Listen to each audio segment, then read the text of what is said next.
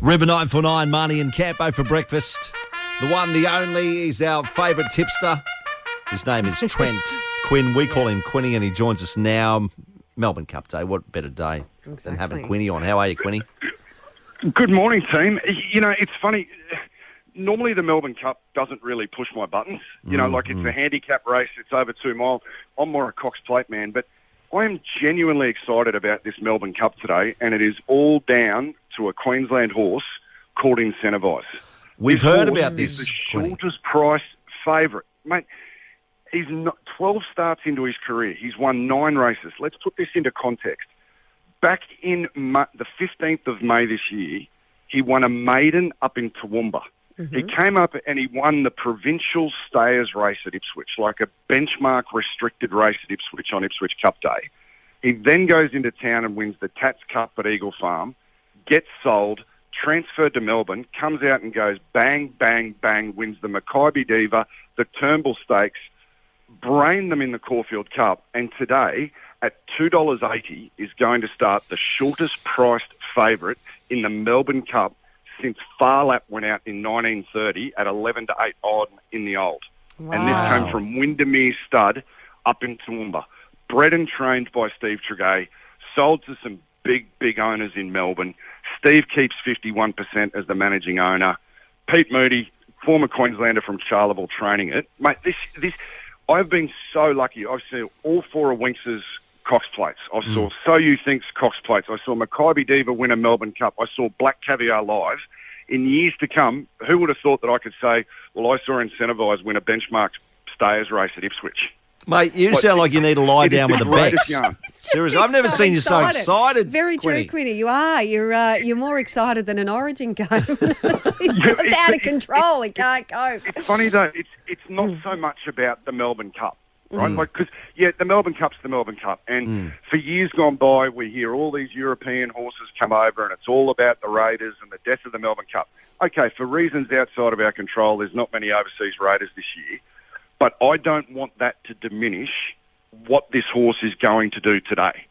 Like in the 160 years of the Melbourne Cup, there's only been three horses. If Incentivise wins, hmm. only three horses will have carried 57 kilos or more to have done it. So like that's that's rare, rare stuff. It's 20 years. 2001 hmm. when Ethereal won the Caulfield Cup and Melbourne Cup.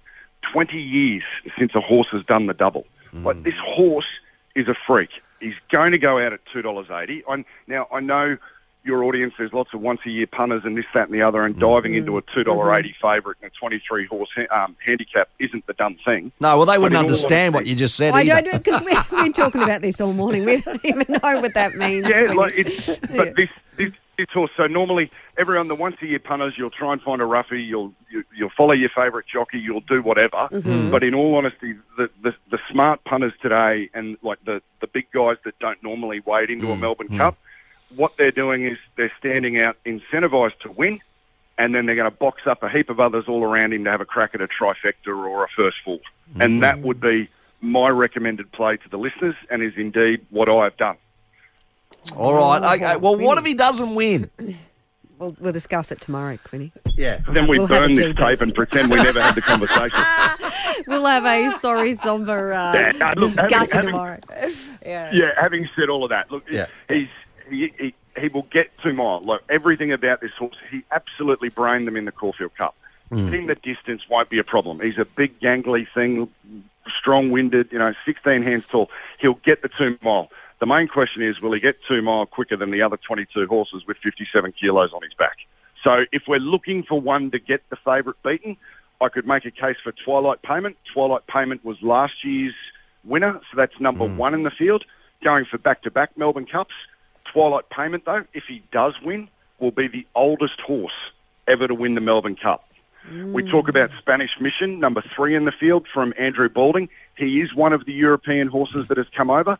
He's been under an injury cloud all week. The vets have gone over him two or three times. He has been passed fit to run. So it's number three in the field. And then the other one I could make a really strong case for is, is the wonderful mare, Very Elegant, number four.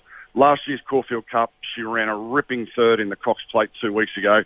That had Melbourne Cup trial written all over it. And in all honesty, if Incentivise wasn't in this race today, I'd be just as bullish about the chances of Very Elegant. And if we wanted to try and find a few others, I could also steer you into number 24 down the bottom, Sir Lucan, a three-year-old for Gai Waterhouse and Adrian Bott. That three-year-old European form is a form line that's worked over the last few years. Think Tiger Moth, think Rekindling, think Cross Counter and the like.